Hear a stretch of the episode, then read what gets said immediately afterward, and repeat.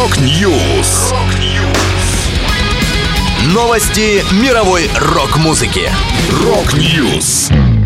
У микрофона Макс Малков. В этом выпуске Muse представили второй сингл из будущего альбома. Rolling Stones работают над новыми песнями. Slipknot раскрыли личность перкуссиониста. Далее подробности. Compliance.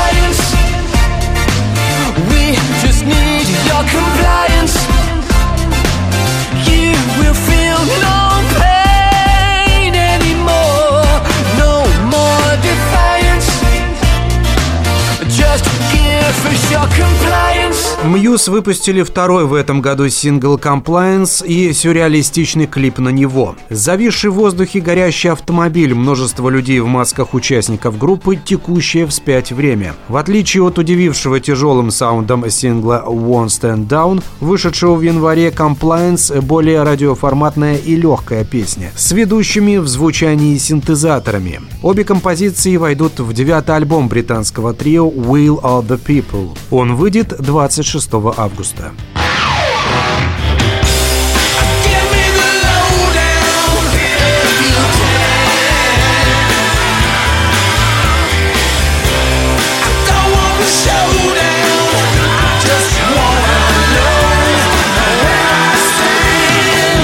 Кит Ричардс подтвердил, что Rolling Stones работают над новыми песнями. Об этом музыкант рассказал в интервью телешоу CBS Sunday Morning. Ричардс и Мик Джаггер пытаются сочинять материал вместе с барабанщиком Стивом Джорданом, заменившим умершего Чарли Уотса. Гитарист уточнил, «Очень интересно нащупать новую динамику, когда теперь с нами в группе Стив. Это своего рода метаморфоза во что-то новое. На прошлой неделе мы работали втроем и сочинили наброски для восьми или девяти песен песен. Это очень плодотворно по нашим меркам. Добавлю, в июне-июле Rolling Stones проедутся с туром по Европе. Коллектив даст 14 концертов, первый из которых пройдет 1 июня в испанском Мадриде.